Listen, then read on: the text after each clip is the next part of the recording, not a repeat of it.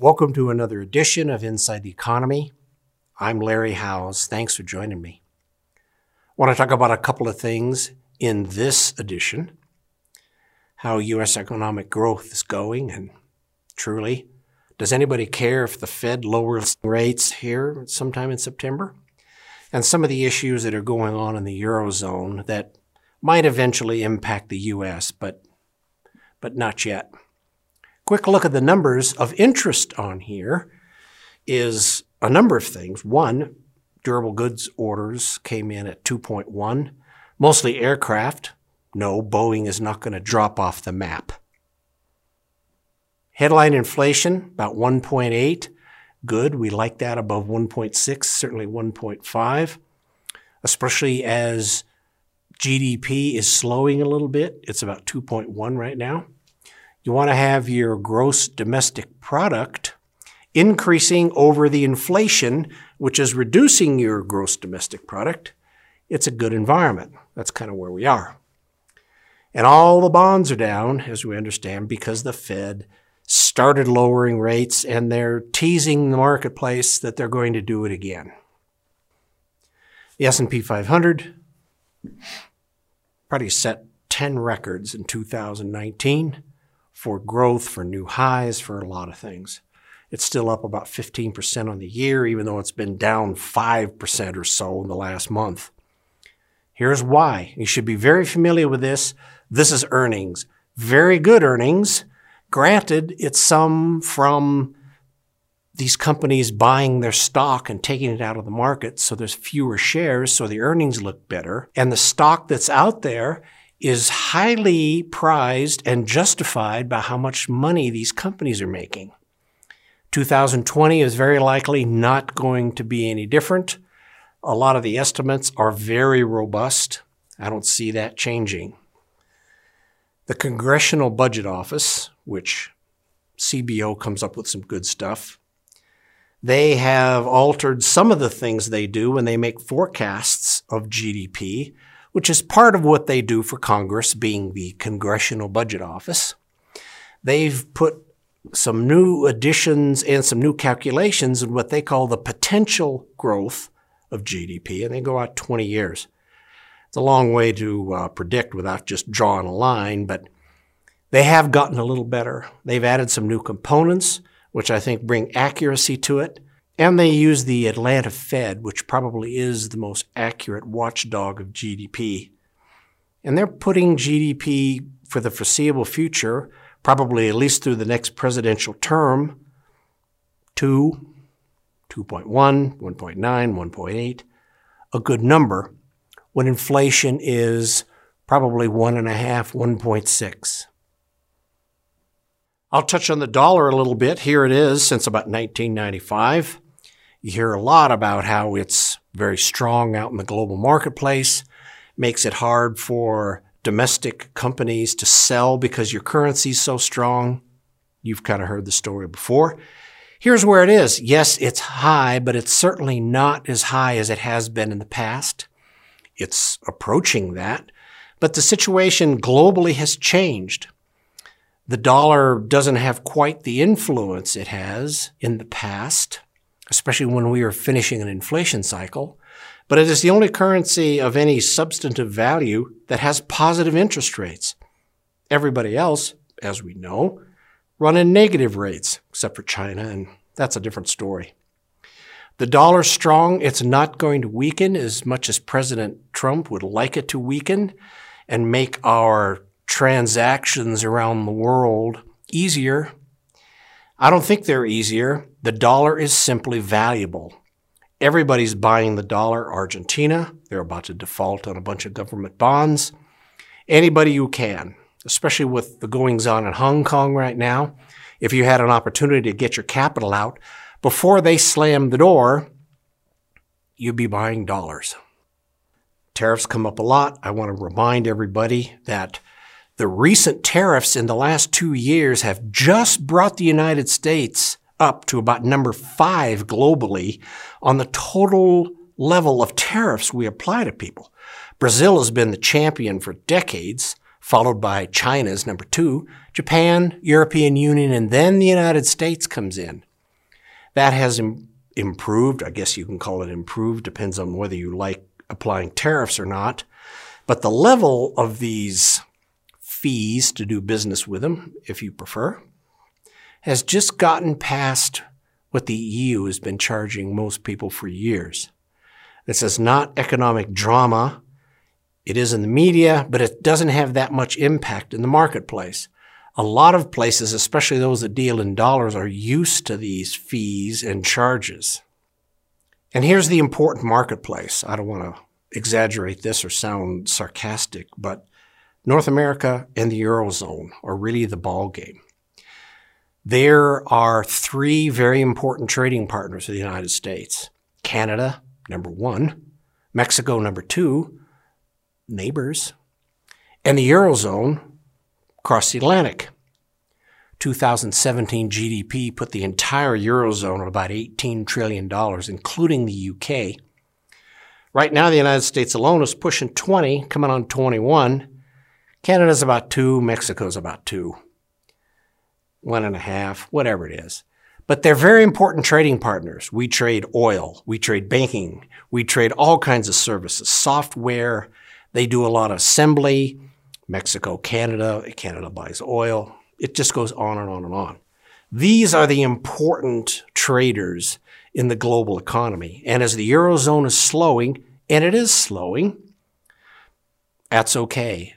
It will help and go side by side to how the U.S. is slowing, given that's what the Federal Reserve wanted two years ago when they started raising rates. On the energy side of things, our largest customer for oil, which we've talked about, the United States is probably the largest producer of oil in the world right now. Our number one customer is Canada by a long distance, 73 million barrels a year.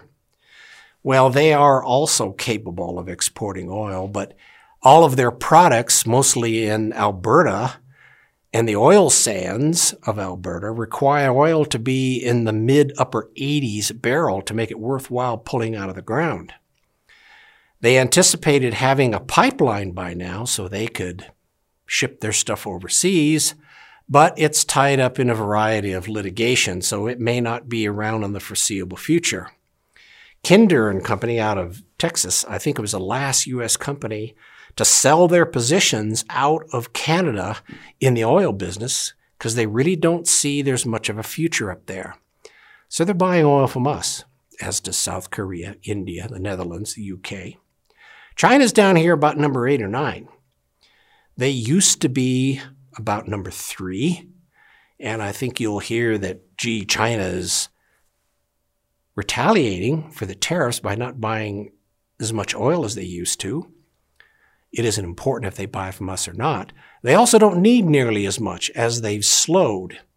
It's not a political issue, it's a purely economic one. To answer a question, somebody asked me really what the retail bank deposits were throughout Europe. Aren't they very prone to savings like the Japanese? And aren't, isn't there lots of money in these banks? Well, to answer your question, uh, the banks in Europe are still not in great shape. They haven't been since 2008. There's a lot of bad loans they've held on the books for decades. You've heard about this in Greece. Italy is notorious. Spain's got a few. Even Germany, as per Deutsche Bank, have got a lot of bad loans they've never bothered to clear up. They either didn't want to expose the banks to the publicity or they didn't want to invest the capital into it.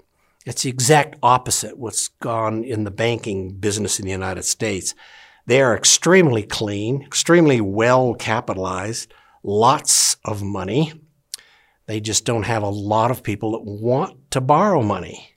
Now, if you look at these numbers, this is basically the retail deposits throughout Europe Germany, France, Italy, everybody.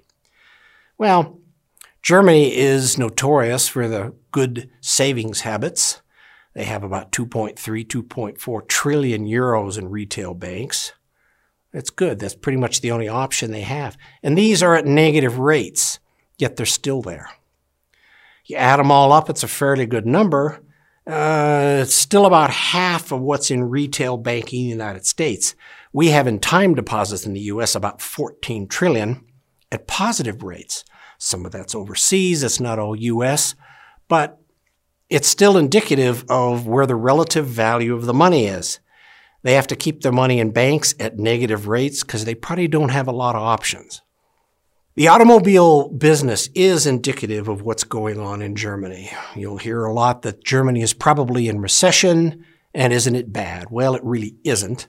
They might be in a recession now, and once they declare that there is a recession out there, I don't think it'll amount to very much.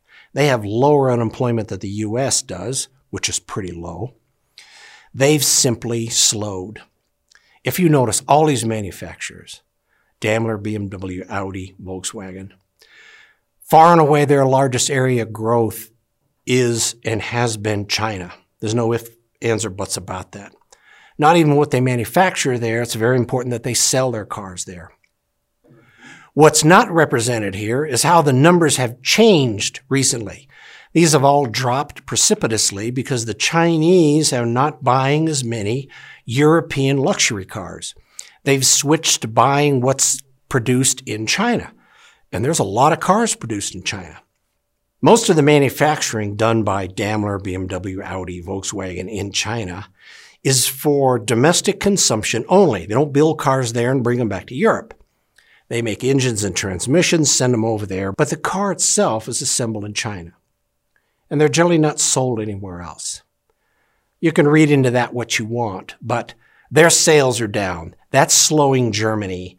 And these four manufacturers are the reason Germany has an industry. It's to feed the auto business. They're going to slow a little while. It's not going to have a big impact. They'll change. China, however, also has a fairly robust domestic auto business. They build pretty good cars, two real good sedans for Volvo. Geely, the Chinese, an excellent Chinese automobile manufacturer, owns Volvo. And I think it's the C60 and the C90, a couple of very popular sedans, are built in China and imported to the US. They have a great reputation for reliability for everything. Actually, the new Buick, little SUV, I forget what they call it, Inspire or something, you see them around. I think they're rental cars a lot. Also have a pretty good reputation, built in China. That's not going to change. This whole tariff thing is political adjustment. They're in the business of trying to compete with everybody else. And if they keep their quality up, great. Fundamentally, as a consumer, you shouldn't care where it's manufactured. Ha, doesn't that bring up an issue? Anyway, watch the cars in Germany and it'll tell you what's going on in Germany, which will tell you what's going on in the rest of Europe. Here's an issue that's been going on for a couple of years. And if Brexit does in fact happen at the end of October, as scheduled, barring another extension. Here's the issue. It is Northern Ireland and a huge, open, unguarded, unprotected border. Well, it's impossible to know what the Irish are going to do with this, but as Northern Ireland is already planning on staying with England, as long as they do, this is going to be a huge deal. I don't believe for a minute they're going to run barbed wire and walls, but they're going to have to do something to protect their borders, follow passports, all the rest of that stuff. One, as long as Northern Ireland aligns itself with England, that'll be an issue. And two years from now, much bigger issue is going to be the border with Scotland, who's making all the noises they can to say, by the way, we want out because we need the euro. The Republic of Ireland, not Northern Ireland, the Republic of Ireland is going to stay in the euro. They want to trade jobs and money. Scotland needs to trade jobs because there aren't any in England and there certainly aren't any in Scotland. So that's going to be another big border. We'll learn a lot about international border control once England figures out what they're going to do with this. Anyway, all right, that's where we are from now. As usual, if you have any questions, send it along to me at info at shwj.com. Happy to answer. And thanks for joining me.